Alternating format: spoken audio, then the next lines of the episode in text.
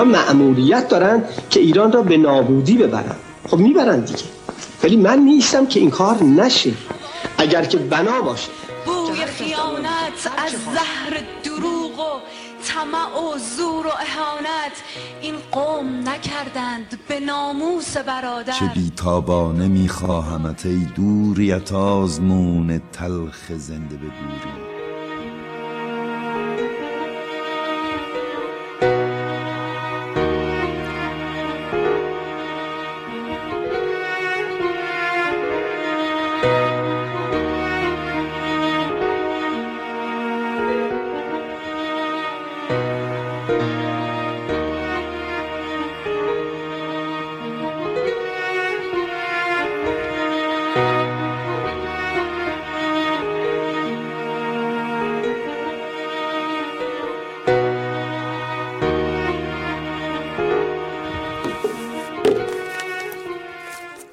ماه از میان پنجره میبارد در چشمهای من. هر لحظه روشنایی دیدار از وطن در جان و در جهانم بیدار می شود روح روان من پرواز می کند بر قله دماوندم. جا پای سرکشی هایم پیداست. آندم که با فریدون در سالهای خوب جوانی تا منزل خدا رفت. زنجیر دست و پایش را با شاخه امید شکستم. در بامداد عاشق البرز کاوه را از زیر برف و باد رهاندم و دستهایمان با بند مهر به هم پیوست. آنگاه زحاک را شکستی. ماه از میان پنجره میبارد و شاعر همیشه کوهستان از بام میهنم می‌خواند. آواز اشکور. علیرضا نوریزاده. سیوم بهمن ماه و نوزدهم فوریه دوشنبه. به شما سلام می‌کنم. بازم هفته آغاز شد با هزار گفت و گو و شنود. حالا اما من امروز در واقع ندای وجدانم رو دارم پاسخ میدم. یه روزی این دکتر احمد زیدآبادی به زندان افتاد و من غزلی براش سرودم چندی قبل بعد از یکی دو مصاحبه و اینا من یه خدا آزرده شدم. دلم گرفت خورده. بعد البته من حدود این انسان فرزانه رو رعایت کردم. حالا یه نکته می‌خوام بهتون بگم. در این چند روزه من تمام گفتگوهاشو گوش کردم. و پیش خودم شرمنده شدم. منی که در لندن نشستم. حالا دلم لک زده برای ایران. قش می‌کنم. مثل زیدآبادی برم جاده قم کوها رو تماشا کنم. اما یک لحظه فکر کردم اگر من جای او بودم چی کار می‌کردم؟ منم زندان رفتم. متا به مدتی نکشیده. اون اولش که تو روزگار دانشجویی سر خاک تختی رفتیم چند روز. بعدم که دو شب و یه شب. خب؟ زندان زندان آدما بود. زندانبانان حیوان نبودن. ممکن اونی که تفنگ دستش بود مستشار آمریکایی رو میکش یا می‌خواست براندازی کنه اینا زجرم می‌کشی شکنجم می‌شد. اما زندان سید علی خامنه ای و خمینی چیز دیگری. است میشنیدم که زیدآبادی می‌گفت در یه لحظه ای به جایی رسیدم که فکر خودکشی به سرم زد که با صابون کف زندان رو لیس کنم زمین بخورم و سرم خورد بشه. گفتم خدایا من نیستم تو لندن تو پاریس تو آمریکا. آیا من اگر دو تا بچه سه ساله و دو ساله داشتم معمولان سید علی اومدن من رو ببرن همسر تنهام تو خونه بود درآمدی نداشتم پولی نداشتم می‌رفتم اون تو مقاومت می‌کردم جلو سعید مرتضوی یا یه حیوان دیگه؟ آیا انصاف ما به زیدآبادی حمله کنیم؟ من ازت دکتر زیدآبادی اگر در حرفم یک ذره ناملایم بود پوزش می‌خوام تو به من درس انسانیت رو یاد دادی. از شکنجهگرت گذشتی از زندانبانت گذشتی. وقتی حرفاتو گوش می‌کردم گفتم خدایا چطور به یه انسان اینقدر آرامش روح میدی؟ خودت مرتب میگه من شخص درونگراییم ولی یه لحظه فقط گوش بده. من کودکی بسیار مرفهی داشتم جوانی مرفهی داشتم. دانشگاه قبول شدم پدرم ماشین برام خرید. می‌خوام بگم خیلی زندگی خوبی داشتم از اول. فکر کنید احمد زیدآبادی. در یه روستا متولد میشه. کلاس درس اونجا زیاد دو سه سال میره بعد میاد به سیرجان. پدر آزادمنشی داره. مادر اما بسیار پایبند اصوله. به مسجد میره شیخ خلی تهرانی جا سخنرانی می‌کرده. بعد میاد میره روزنامه اطلاعات کار می‌کنه دانشگاه میره. متاثر میشه. وقتی یادم میفته که این نازنین چه کشید. بعد دو مورد دو ماه و هفت ماهه به زندان میره که بسیار سخت بسیار سخت. بعد یه دفعه پنج سال شیش سال زندان میره. طاقت شو داریم. ما یه لحظه با خودمون فقط بیاندیشیم. خود او می‌گوید که در زندان داور نبوی و مسعود بهنود اینا هم اومدن. ولی بعد اشاره می‌کنین و بعد یه ما رفتن. حالا داور جای دیگه رفت مسعود اومد بیرون. ولی او پنج سال شیش سال اونجا میمونه. زیباترین دوران جوانیش. قشنگترین دورانی که می‌تونه با همسر و فرزندانش داشته باشه. تو زندان. حالا اومده بیرون. اشاره می‌کنه که روزنامه‌ای که کار می‌کرده عذرشو می‌خوان. ولی از پا نمیفته بابا اینا رو یادمون باش بنده. 17 سالم بود. عباس پهلوان دست من گرفت این نازنین مرد. تو فردوسی را هم از اونجا شروع کردم. بعد اومدم درسم رو تموم کردم. تهرون بعد اومدم انگلیس. برگشتم همه درها به روم باز بود. همه درها به روم باز بود. نه مزدور شدم نه خیانت کردم کار خودم رو کردم. دبیر سیاسی روزنامه اطلاعات شدم.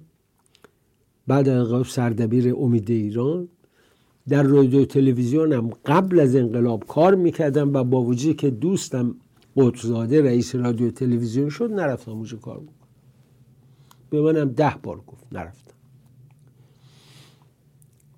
پس بنابراین سختی ها چنان نکشیدم. بسا سختی نکشیدم. تا برسم به جایگاهی. زید آبادی هزار بار انداختن زمین. پس و پشت چهره و مغز و اندیشش و با اون ذهنیت های بیمارشون آسیب زدن. ولی اومده بیرون هنوزم حرفشو می‌زنه. آقا جان او اعتقاد نداره مثل من. من معتقدم این رژیم جهل و جور و فساد از ریشه باید کنده بشه. او تو ایران زندگی می‌کنه برداشت داره به هر حال. دکتراشو گرفته درس خونده. تز بسیار جالبی هم داره. اختلاف های درون اسرائیل. فوق العاده است تزش این یکی. یعنی من پیش خودم میگم ما در برابر آدم هایی که در داخل کتک می‌خورن زمین می‌خورن سید علی آقا حکم میده که بی بیچارهشون کنید خانوادهشون رو نابود کنید. و اینا سربلندن هنوز. یک کمی دوستان من همکاران من یک کمی با چهره مهربانتری به همکارامون به دوستانمون به اهل اندیشه و قلم در وطن نگاه کنیم. گهگاهی ما چجور سرپرایز میشیم با حرفایی که اونا می‌زنن؟ چقدر برامون جذابه؟ همیشه شرایطشون رو در نظر بگیم. به هر حال احمد زیدآبادی لیاقت اون غزلی رو که براش گفتم داره و شایدم بیشتر. شخص دیگری که دلم بخواد راجع صحبت بکنم. و همیشه در این گپ و گفت با خیش به یادش بودم صادق زیبا کلام. بسیاری از دوستان در خارج از کشور خب خیلی باش صحبت می‌کنن حرف می‌زنن. یه دم باش مخالفن. احتمالا هم در گفتگو کردن با من مشکل داره. چون خیلی از دوستان ما هستن در ایران حتی اون که در برنامه دیگه شرکت کنن. تو برنامه من مشکل داره ولی من حرفاش رو دقیق گوش می‌کنم. صادق زیبا کلام مزدور نیست. صادق زیبا کلام یه استاد دانشگاه است. با همه خوردن زمین و بلند شدن و خیزش خودشو کشونده. یه خطی هم کشته رد نمیشه ازش. چون می‌دونه رد شو باید بره گوشه زندان و ترجیح میده بیرون باشه حرف بزنه. من اعتقاد دارم این افراد رو نباید بهشون اهانت بکنیم. احترامشون رو باید رعایت کنیم. و همیشه یادمون باشه اونا کجا زندگی می‌کنن و ما کجا.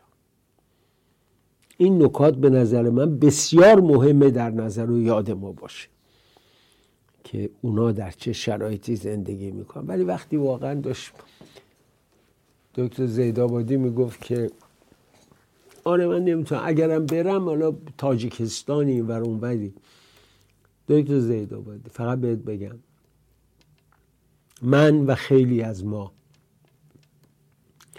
وقتی به یاد اون کوه و به یاد دماوند به یاد کرمان بندر عباس خوزستان کردستان آذربایجان به یاد هر کدوم از اینا میفتیم اشکمون در میاد. ولی چه کنیم؟ اون روزی که اومدیم بیرون چاره ای نداشتیم. بنده رو جاسوس کرده بودن. مجله بسته بودن. راه زندگیمو بسته بودن. هر آنم ممکن بود بگیرن تو اون خرط و خرط بکشن. همین آقای عبدی و آقای اسقرزاده تشریف بودن تلویزیون. سند جاسوسی من رو رو کردن که عبارت بود ناهاری که در منزل کاردار امریکا خوردیم و آقای علی اشراقی هم بود. آقای شلنبرگ وابسته فرهنگی بود و بری روزن و حرف ما در چارچوب فرهنگی و تبادل نویسنده و شاعر و غیره بود. این شد سند جاسوسی من. خب و همینجا بگم اگر اون روز فردی به نام محمود هجرت که من با برادرش دوست بودم احمد یادش به خیر زنده باشه این انقدر جوان مرد بود اعلام جرم منو علیه دانشجوی خط امام در کیهان چاپ کرد.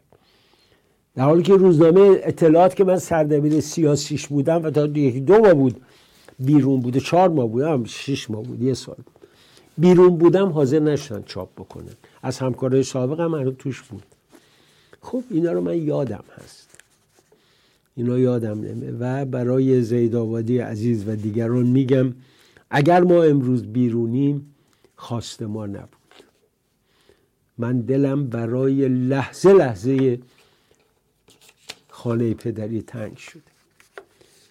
برای خانه کودکیم برای مزار پدرم مادرم برادرم. خب عزیزم اینم باهات بگم. شما چجوری با این رهبر تصور می‌کنی که راه دیگری هم غیر از رفتن اینا هست. آقای خامنه ای داره التماس می‌کنه مردم آذربایجان که بیان آذربایجان شرقی بیان رأی بدیم. چون خودش ترکی حرف می‌زنه فکر کنه اونم فوری میگه چشم قربون بدو بدو میه نگاه بکن. باید در انتخابات همه شرکت کن انتخابات رکن اصلی نظام جمهوری اسلامی است. راه اصلاح کشور انتخابات. اون کسانی که دنبال این هستند که مشکلات رو برطرف کنند ترمیم کنند بایستی به انتخابات رو کنند. راه راه درست انتخابه. من فقط شگفتی زده میشم. کدوم مجلس کدوم انتخابات؟ این مجلس قبلی چه کاری که اعلان کرده بودن که عدم شرکت در انتخابات یعنی ادامه وضع موجود. شما چهل ساله داری اینو میگی. و این وضع موجود ادامه پیدا کرده. بدتر شده. رئیس جمهور دیپلمه رفته مهندس رفته. جاش یه رئیس جمهور اومده که مولاس آخونده بعدش یه آخوندی اومده که فوق لیسانس هم داره. بعد از اون یه آخوندی اومده که دکترم بهش چسبوندن. اینقدر خاتمی فرقش رو می‌خوام. هی بهش می‌گفتن آقای دکتر خاتمی گفت آقا نگید. من دکترامو نتونستم منو بگیرم. ولی آقای روحانی از آقای دکتر روحانی. آقای دکتر احمدی نژاد. آقای دکتر رئیسی. شیش کلاس درس خونده بهش میگن دکتر. اونم مجالسشون دیگه نگاه کنید. من نمی‌دونم اینا تا کی همه رؤسای جمهور که فاسدن. همه نمایندگان مجلس که فاسدن. دوره قبل هم فاسد. رئیس مجلسشون رفسنجانی رو کشتن سر زیر آب کرد رئیس مجلسشون آقای لاریجانی رو انداختن کنار گفتن برو بشین خونه خالت. برو با داداشت پرتغال بفروش. رئیس مجلس آقای حداد عادل چون بالاخره سبیهشون همسر ولیت خامنه ایه ایشون پای منقل پذیرفته شدن. و من شنیدم از یک روحانی گفت باورت نمیشه. پسترین خائنترین دستمال به دستترین آدم حداد عادل. یک کلمه جلو خامنه ای حرف نمی‌زنه. در حالی که خیلی هستن. بالاخره دو دو مش اسخر اجازی میره پیش خامنه ای حرفایی می‌زنه. مقام امنیتی سابق تو خاطراتش هم میگه. بعضی چیزها رو نوشت که مطابق خواست حکومت نبوده ولی می‌گفته.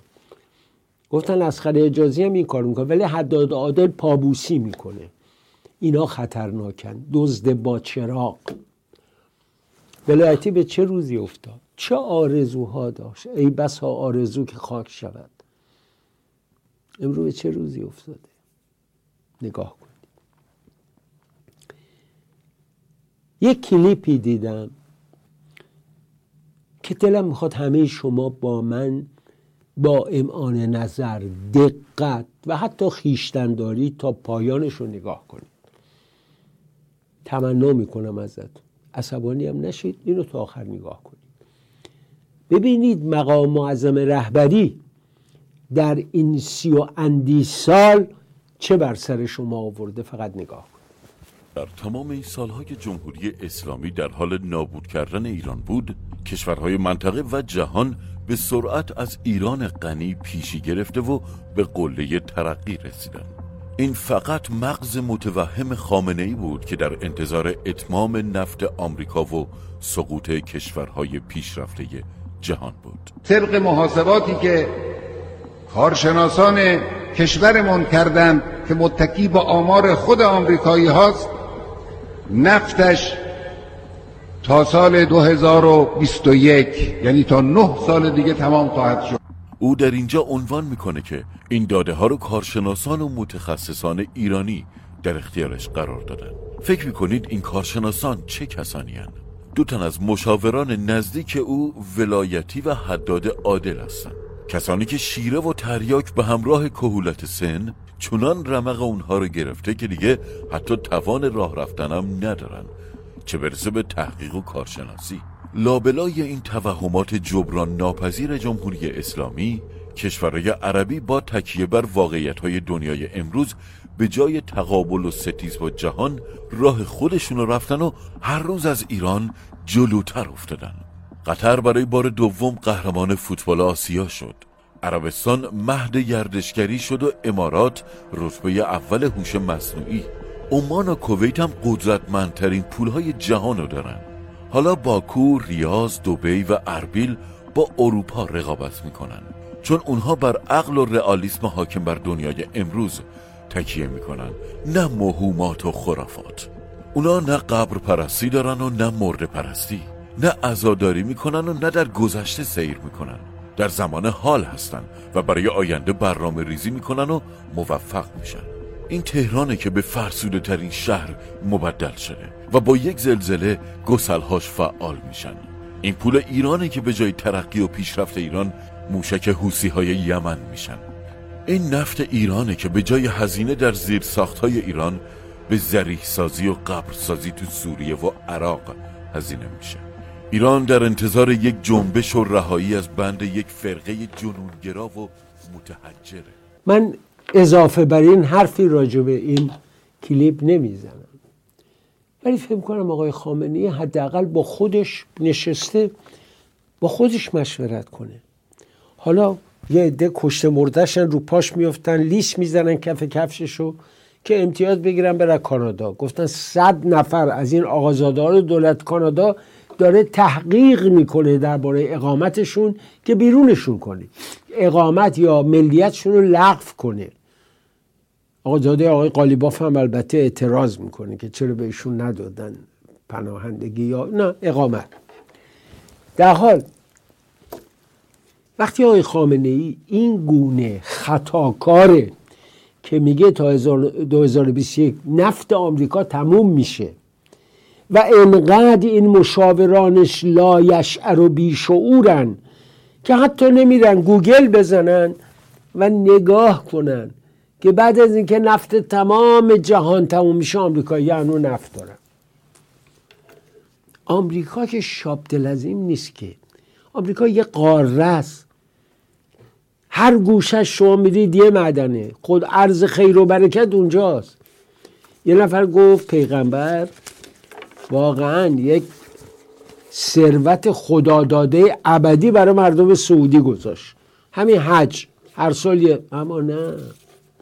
سعودی معادن طلایی داره که حسار شده و بسته است. تا پنجاه سال دیگه حق استفاده نداره. معادل نقره معادل فلزات قیمتی معادل احجار الکریمه همه اینا رو داره.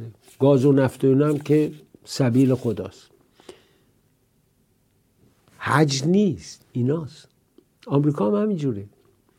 شما در هر گوشه آمریکا میری مثلا میگه تگزاس خشک فرو بعد میری بزرگترین پارک جهان رو داره که کاغذ رو از درخت های اونجا می‌گیرن و حق بریدن درخت رو برای سی سال یا چل سال ندارن. اما هر درختی رو می‌برن یکی جاش میکارن. چهل سال بعد از این میشه استفاده کرد. اینا کشورهایی که به فردا فکر می‌کنن. من سال 1976 که رفتم دوبی و بعد رفتم سفرهای بعدی هرگز باور نمی کردم به اینجا برسه. بعد یه سفر رفتم ابوظبی. پایتخت اونجاست. حیرت کردم.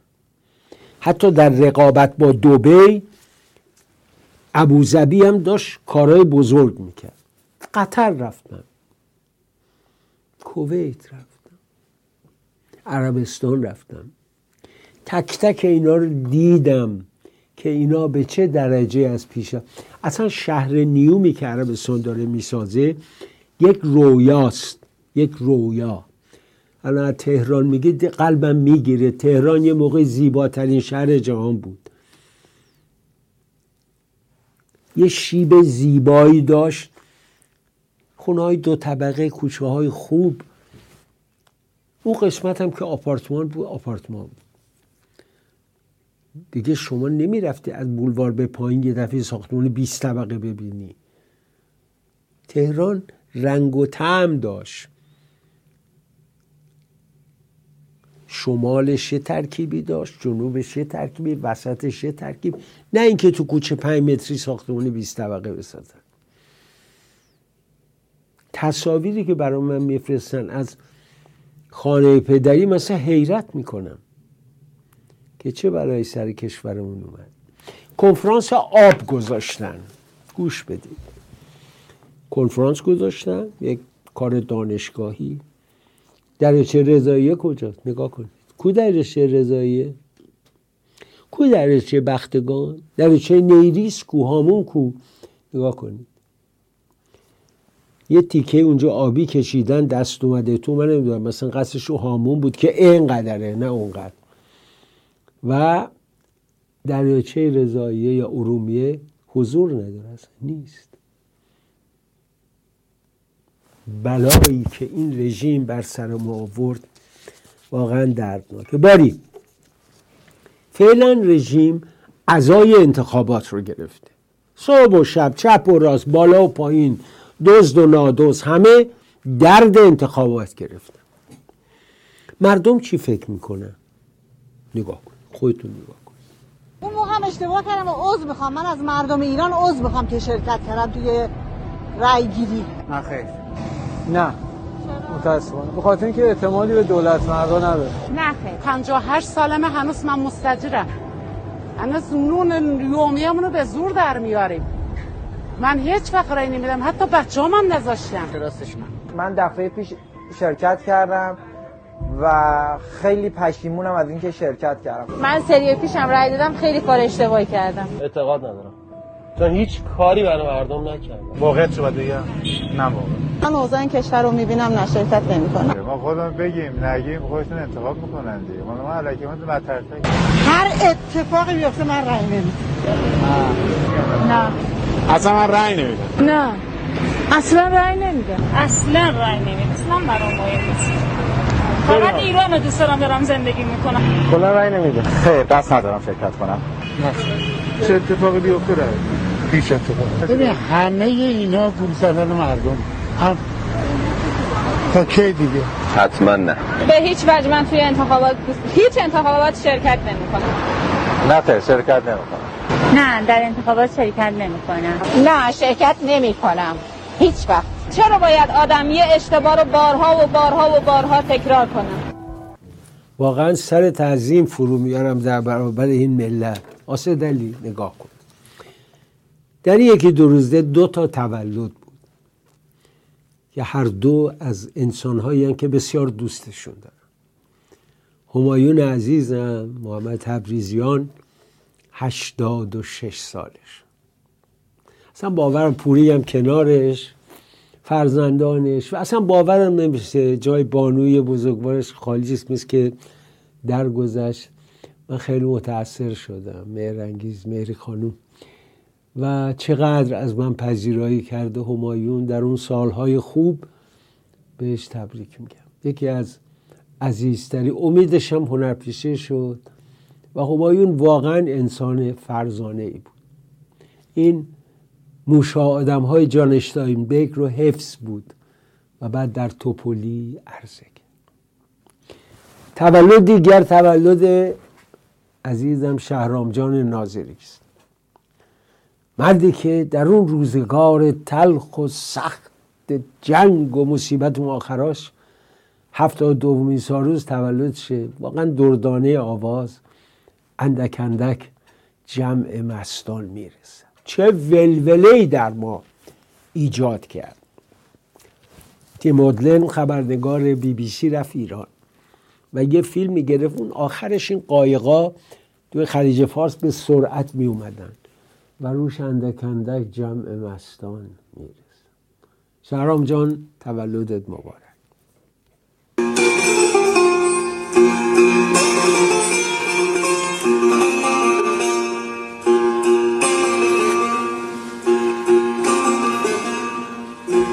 دلان از کسی بنشین که او از دل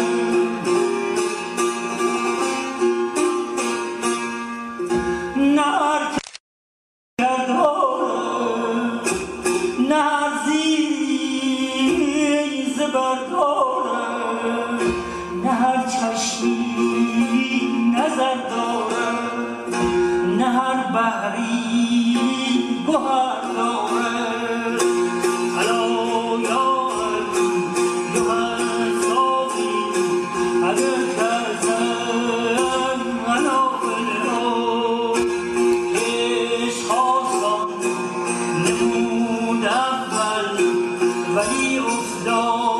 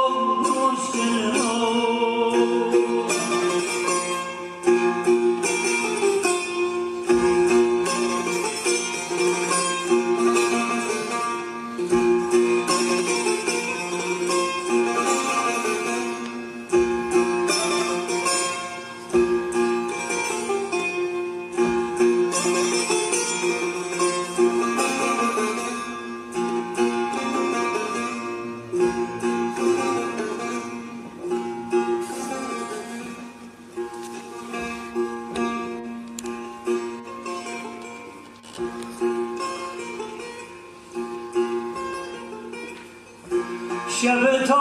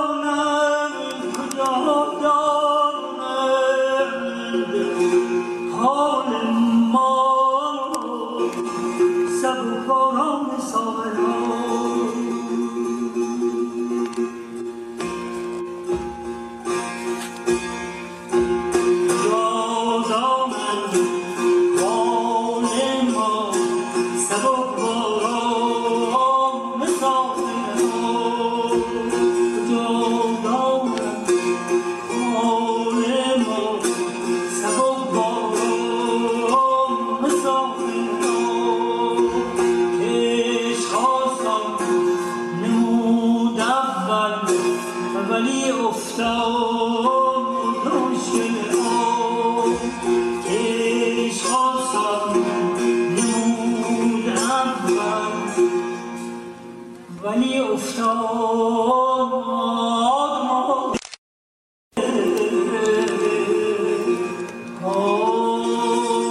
با درود دوباره و ممنون شهرام جان. البته کوالیتی این خیلی خوب نبود. ولی ما چون تصویری باید پخش کنیم گاهی اوقات دوچاره مشکل میشیم. در حال از صمیم دل تولد مبارک. همچنان بساز و بگو و بخوان. توی ویکند ناجی هم دوست عزیزم همکار که در بی بی سی کار می‌کنه یکی از سرشناسترین روزنامه نگاران اونجاست در کنفرانس امنیتی مونیخ یه گفتگوی کوتاه کرده با ترکل فیصل ترکل فیصل پسر ملک فیصله. تمام پسرهای فیصل انسان های شایسته ای شدن. همشون. سعود الفیصل که دیرسالی وزیر خارجه بود. ترکی الفیصل که رئیس استخبارات سعودی بود. عبدالله. اینا هر, هر کدومش رو نگاه بکنید انسان های شریفی بودن درس خون بودن چون فیصل بسیار سختگیر بود. ما 300 دلار برای اینا به امریکا میفرستاد.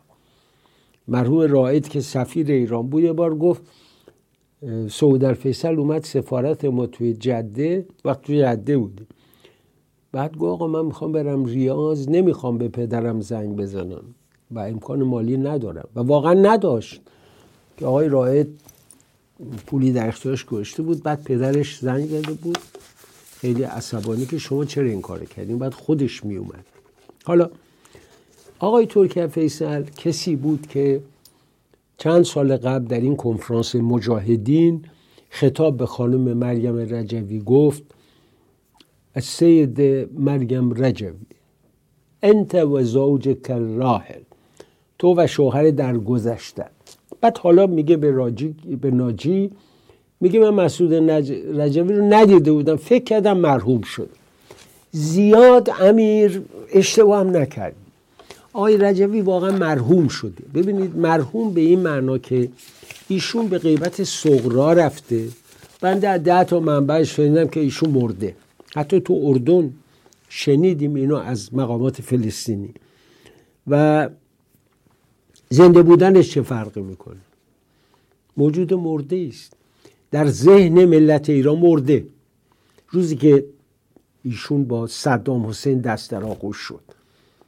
و بعدم سی سال هم است که برای خودش رئیس جمهور درست کرده همسرشون رئیس جمهور. اولی می‌خواد چیکار بکنیم وسط ماتوستون بشه خمینی بشه ولی فقیه بشه. ملت بیزارن از ولایت فقیه. چه؟ با موی تافت زده باد کرده و پیرن یقه سفید چه با روسری چه تمام اینا. ملت ایران بیزارن از اینا.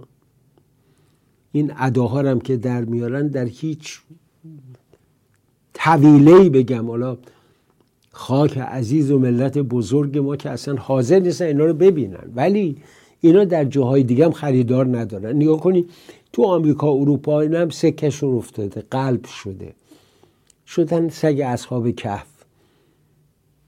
قاری زندگی می‌کنن تو آلبانی اصلا.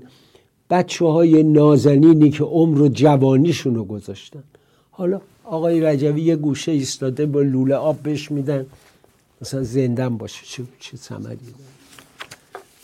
چه رهبرانی بزرگانی توی این مملکت آمدند و رفتند. امروز حتی بعضی به زور اسمشون رو میارن. و مسئول رجوی عامل کشته شدن هزاران جوون همدست خمینی اون روی سکه. ایشون مرحوم شدن. خدا انشالله از جرائم ایشون بگذره. باری. آقای ظریف وزیر خارجه جمهوری ولایت فقیه برای هشت سال معاون وزارت خارجه نماینده دائم ایران سازمان ملل و و و. حالا استاد دانشگاه شده. اومده در یک کلاسی یا در یک سالونی برای دانشجوها صحبت بکنه. چون این صحبت قابل تعمله یه بخش کوتاهش شما بشنوین تا من راجبش بگم. ببینید رو راست باهاتون صحبت کنم. پارسال یه گروهی آرزو می‌کردن که با سختگیری هجاب همه درست میشه. خب؟ این یه گروه بودن دیگه. شو؟ تو خدا شو.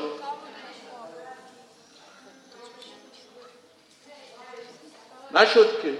یه گروه هم اون و خیال می‌کردن با چهار تا شیون زدن حکومت ثابت میشه. همه آرزو می‌کرد. چرا مهاجرت می‌کنن اینقدر گر رو گر فکر می‌کنن برن اونجا بهشت برینه. نمی‌فهمن که برن اونجا خودشون و زنشون یا خودشون و شوهرشون. باید شب تا روز کار بکنن یا آپارتمان 60 متری هم معلوم نیست بتونن قسطی بخرن. خب؟ آرزوه. با واقعیات فاصله می‌گیریم. ببینید همتون از این جاده الان دیگه میریم پایین به تونل نمی‌خوریم. اگه حرفای بقیهش هم تکرار مکرراته بله ما می‌خوایم بریم توی تونل. همه از این ور اونور میریم که زودتر بریم تو. جناب آقای ظریف اولا هیچ کس با فریاد فکر نمی‌کرد که بتونه از این مرداب جمهوری ولایت فقیه عبور کنه. هیچ کس فکر نمی‌کرد. اما شعله ای از امید در دلها زنده شده بود که این سرمنزل مقصوده. از اینجا شروع می‌کنیم. وحشیگری که رژیم کرد اصلا با هیچ جای دنیا قابل مقایسه نیست. اصلا. اون وحشیگری که چشم نازنین بچه های ما رو کور کرد نازنینا رو به دار کشید. آدم مثلا یادش میاد بدنش میلرزه. بدن آدم میلرزه. اون نازنینانی که اعدام شدن. 500 نفری که کشته شدن آقای ظریف بر این باورن که نه اینایی که سختگیری کردن نه این وریا هیچ کدوم به نتیجه نرسه از آرزوهاشون می‌گفت. و بعد میفرمایند چرا خارج میرن میرن چون فکر می‌کنن اونجا بهشته. نه. نه. برای بسیاریشون زندگی در ایران غیر ممکن میشه. 60 متر خونه بخرن چیه؟ چل متر خونه اجاره کنن غیر ممکن میشه. خیلی لوتی مردی. وزیر خارجه سابقی حقوق عالی می‌گیری دانشگاه هم که درس میدی. به حرفای این خانم دکتر گوش بده بعد اینجوری ول خرجی بکن که چرا میرن خارج. گوش بده این خانم دکتر از یه مریضش میگه و شوهرش. گوش بده. یه مریضی اومده. میگه خانم دکتر آزمایش های کلی و سونوگرافی رو یه جایی بنویس که خیلی سری نوبت بده عجله دارم. گفتیم چرا؟ گفتی چی می‌خوام پیوند بزنم؟ همسرش باش بود. پرسیدیم می‌خوای کلیت رو بدی به همسرت گفت نه می‌خوام بفروشم. ازش قیمت پرسیدیم. گفت 500 میلیون 300 تومن مریض میده 100 تومن بیمه 100 تومن هم انجامه. گفتیم خب حالا می‌خوای با پولش چی کار کنیم گفت صابخونمون بیرونمون کرده. حداقل پول پیش یه خونه در میاد. دقیقا داره چه اتفاقی میفته که طرف کلیهش رو میفروشه سلامتیش رو به خطر میندازه که یه سرپناه داشته باشه.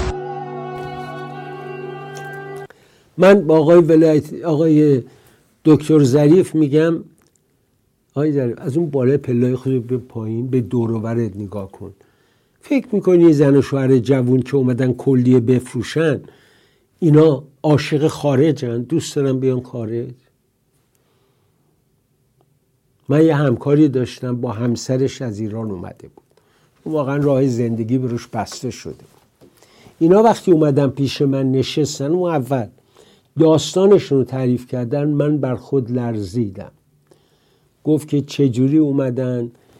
تا ترکیه. بعد اومدن بوسنی و هرزگوین بعد چجوری تو این جاده کرواسی و غیره و قاچاقچی ها می‌خواستن به همسرش تعرض کنن.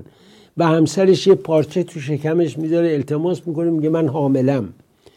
وسط آب رودخونه که عبور می‌کردن یه بچه گریه می‌کرده. از مادرش می‌گیرن پرتش می‌کنن تو آب. خب کسی با این ذلت و بدبختی تو همین قایقای پلاستیکی روی کانال مانش. آیا اینا با عشق میان؟ فکر کنم میان اینجا بهش میان. نه. اونجا دیگه راهی برای زندگی ندارن سید علی آقا براشون راهی برای زندگی نگذاشته. وقتی در شهری دزدی به نام زاکانی شهر داره جای دزد قبلی و دزد قبلتر چه انتظاری دارید؟ شما از اول انقلاب نگاه کنید. یه توسلی ما توسلی آدم حسابی بود و دوز نبود. بالاخره یه چیزی می‌فهمید یکی آقای ملک مدنی. بقیه هم اگرم دوز نبودن کار بلد نبودن. ملک مدنی اقلا تو اصفهان و تو تهران نشون داد یا آقای کربازچی منتها کربازچی یه کارهای عجیب غریبی کرد که نمای پایتخت رو خراب کرد. یادم هست یکی از اقوام من یه روز که من از کرباسچی تعریف می‌کردم گفت ولی جان باید بیای ببینی چه بلایی به سر تهران آورد. علی ملک مدنی با حساب کتاب کار کرد. یا الویری آدم دزدی نبود. ولی چیزی نمی‌دونست کاری نمی‌تونست بکنه. ولی شارلاتانه اومدن توفه آرادان قالیباف بعد این مرتیکه که از همشون دوستر و بدتره. به هر حال در رابطه با انتخابات و در رابطه این خیلی جالبه دارم می‌خواد نگاه کنید. در رابطه با انتخابات و شرکت مردم در آقای یکی از این نمایندگان که میگه آقا جان خب این نمایندگانی که تو مجلس بودن برای این کشته شده ها چیکار کرده؟ این خیلی قشنگه نگاه کنید. بله میگه که خب چه خبر شما؟ چیکار کردید من آزادانه حق انتخاب کردن ندارم. شورای نگهبان برای من تصمیم می‌گیره. اون شش نفر کجا بودند که ما 15 تا وزیر رئیس جمهور و نخست وزیر و رئیس مجلس اون آدمای فاسدی شدن. چرا مسئولیتشو نپذیرفته مردم مقصرن با آقای احمدی نژاد رأی دادن. مردم مقصرن با آقای خاتمی فتنگر رأی دادن. مردم مقصرن با آقای روحانی جاسوس رأی دادن. مردم مقصرن با آقای موسوی نمی‌دونم ضد انقلابی که 13 سال بدون محاکمه تو زندان تو بدترین نوع زندان انفرادی رأی دادن. یا اون شورای نگهبانی که تایید صلاحیت کرده. خب بیاد الان آقای جنتی رو محاکمه بکنید. بگید آقای جنتی شما الان 100 سال سنته. صلاحیت 25 تا وزیر رئیس جمهور 30 تا رئیس جمهور نمی‌دونم چند تا میشه در مجموع. 30 تا 40 تا رئیس جمهور رو تایید کردی. کاندیدای ریاست جمهوری رو تایید کردی. چهار تاشون که تایید صلاحیتن الان بگو. چهار تاشون که فاسد نیستن رو بگو. یعنی هر کدوم که کاندید بودن فاسدن. هر کدوم که رئیس جمهور شدن فاسدن. بالاخره یه کسی بیاد بگه آقا آقای لاریجانی سه دوره تو همین شورای نگهبان تایید صلاحیت شده برای اینکه رئیس جمهور بشه و امکان داشت رئیس جمهور بشه. آقای احمدی نژاد رئیس جمهور شده تو این مملکت. آقای خاتمی تو این مملکت 8 سال امور این مردم دستش بوده. تو البته آقای محمودیان درباره مسائل دیگه میگه از جمله اینکه این وکلای مجلسی که حالا آقایون میگن برید تو انتخاب شه اینا برای این بچه های ما که کشته شدن چیکار کردن؟ یک کلمه راجبشون حرف زدن یک کلمه. نازنین جوانای ما رو که کور کردن راجبشون حرف زدن. ببینید اینو براتون بگم. وقتی صدایی در کشور بلند میشه که از خودشونه از هیئت حاکم است از این مجموعه انقلاب اسلامی. و اونا به فریاد میان شما بدونید رژیم به آخرش رسیده. حالا هرچی خامنه زور بزنه. هی داری دنبک بزنن که آقا مشتبه می‌خواد ولی بشه. بمیری رهبری رو نبینی. اینو مردم گفتن با آواز بلند. به قول دوستان تاجیک ما به آواز بلند گفتن. حالا آقای مهدی نصیری خب می‌دونید دیگه مهدی نصیری قشنگ از خط قرمز تجاوز کرده عبور کرده. به نظر من رسیده با خودش به نقطه ای که کار دیگه نباید بکنه. قبلا کارهای بدی کرده و الان باید جبران کنم. خب یکی از مسائلش مثلا چیز جالبی که من دیدم گفتگوهایی بود که با آیت الله علوی بروجردی کرد.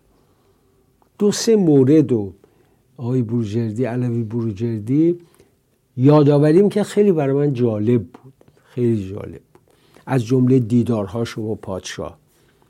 خیلی برای من جالب بود که نوع روابط چگونه بوده. حالا هیئت حاکمه رابطش با مردم چیه؟ با خود روحانیون چیه؟ شما خیلی خوب می‌دونید دیگه. در واقع آقای مهدی نصیری با یه روحانی خیلی محترمی نزدیک بود آقای اکبر نژاد. بعد اومدن اونو گرفتن. نصیری درباره اون صحبت می‌کنه خود اکبر نژاد. هر دو اینا رو با هم ببینیم. جالبه. رسیده به خونه خودشون. این مهمه. من آخرین صحبت هایی که با جناب آقای اکبر نژاد داشتم و طبعا خب با هم صحبت کردیم. گفتم این مسیری که شما دارید میرید یک مسیر پرخطر و خطیری است. آقایون تحمل نخواهند کرد. بسیار آقایون نگران هستند که زمزمه های نقد و مخالفت از حوزه ها برخیزه. نسبت به این حساسن. البته اگر حوزه ها هم نخواسته باشن نقش خودشون ایفا کنن مردم مسیر خودشون دارن میرن. ولی در هر صورت آقایون نظام دستگاه های اطلاعاتی و امنیتی نسبت به این مسئله حساسن. وقتی یه روحانی میاد میدان و می‌خواد حرف بزنه باش برخورد می‌کنم. من به ایشون گفتم چنین مسیری است. ایشون گفتن که من به هیچ وجه از این جنبندی که رسیدم کوتاه نخواهم آمد. من احساس تکلیف همه چیز در خطر دین. خربوزه می‌خوره پای لرسم میشینه. اما او چه می‌گوید که سید علی آقا رو دیوونگی میکشون نگاه کن. می‌خوام بعد از تجربه سالیان دراز از شرکت در این راهپیمایی ها یک تحلیلی داشته باشم. من دوباره از این سوال شروع می‌کنم که هدف از این راهپیمایی ها چیه؟ در بین ساختارهای سیاسی که در عالم وجود داره تا جایی که من نمی‌دونم جمهوری اسلامی تنها ساختاری هست که بعد از 45 سال مردم رو دوباره هر ساله می‌کشه تو خیابون به صورت میلیونی و مثلا فرض کنید اون روز پیروزی خودش رو اینطور بروز میده و ابراز می‌کنه. اگر یه خورده عمیقتر بشیم من این رو برمیگردم به سیاست تنش. من تو صحبت هایی که تو بحث استراتژی سیاسی انبیا داشتم گفتم بنیانگذار جمهوری اسلامی جمهوری اسلامی رو روی گسل تنش تأسیس کرد. یعنی از اولی که جمهور... روی گسل تنش. اون وقت اوباش حوزه رو ببینی علیه این چی میگن؟ شهر مقدس قوم جای منافقین نیست. شهر مقدس قوم جای منافقین نیست فتنگر حیا کن شهر قوم و رها کن. فتنگر حیا کن شهر قوم و رها کن یعنی جمعی بزمجه رو جمع کردن تو اونجا علیه مردی که داره بخشی از واقعیت رو میگه. اما دو تا نکته دیگه دارم تا سریع بهش برسم. رفتگری رفته بالای پل تمیز کنه آقازاده میاد مینز پایین میکشتش بعد میگه که آقا فکر کردم مختون می‌خواد پرچم مراسم رو بهش توهین کنه. لعنت بر جد و آبادت. توهین می‌کرد. جان یه آدم رو تو گرفتی. مردک. اینقدر جمهوری آدم کشان راحت انسان می‌کشه. یکی دیگه که حتما خواستم بگم یک کلاهبرداری مدیر کمپانی کوروش. حالا اومده گفته مثلا این تلفن قیمتش اینقدر من اینقدر بهتون میدم. 20 میلیون بدید من ترتیبش رو میدم. پولا رو گرفته کلاهبرداری کرده. حالا دادگستری میگه شما برای شکایت کردن 230 هزار تومن باید بدید. یعنی چهل و شش میلیارد تومان دادگستری پول از این جیب زده. آقا شما فکر کنید. فکر کنید فقط. آیا این رژیم رو می‌تونید اسمی جز رژیم دزدان آدمخوار قارتگر به رهبری و نایب امام زمان؟ آیا غیر از این ایران سربلند ایرانی سرفراز پرچم زیبای سرنگ شیر و خورشید نشان هماره برافراشته علی رضا نوریزاده تا فردا در پناه پروردگار عاشق.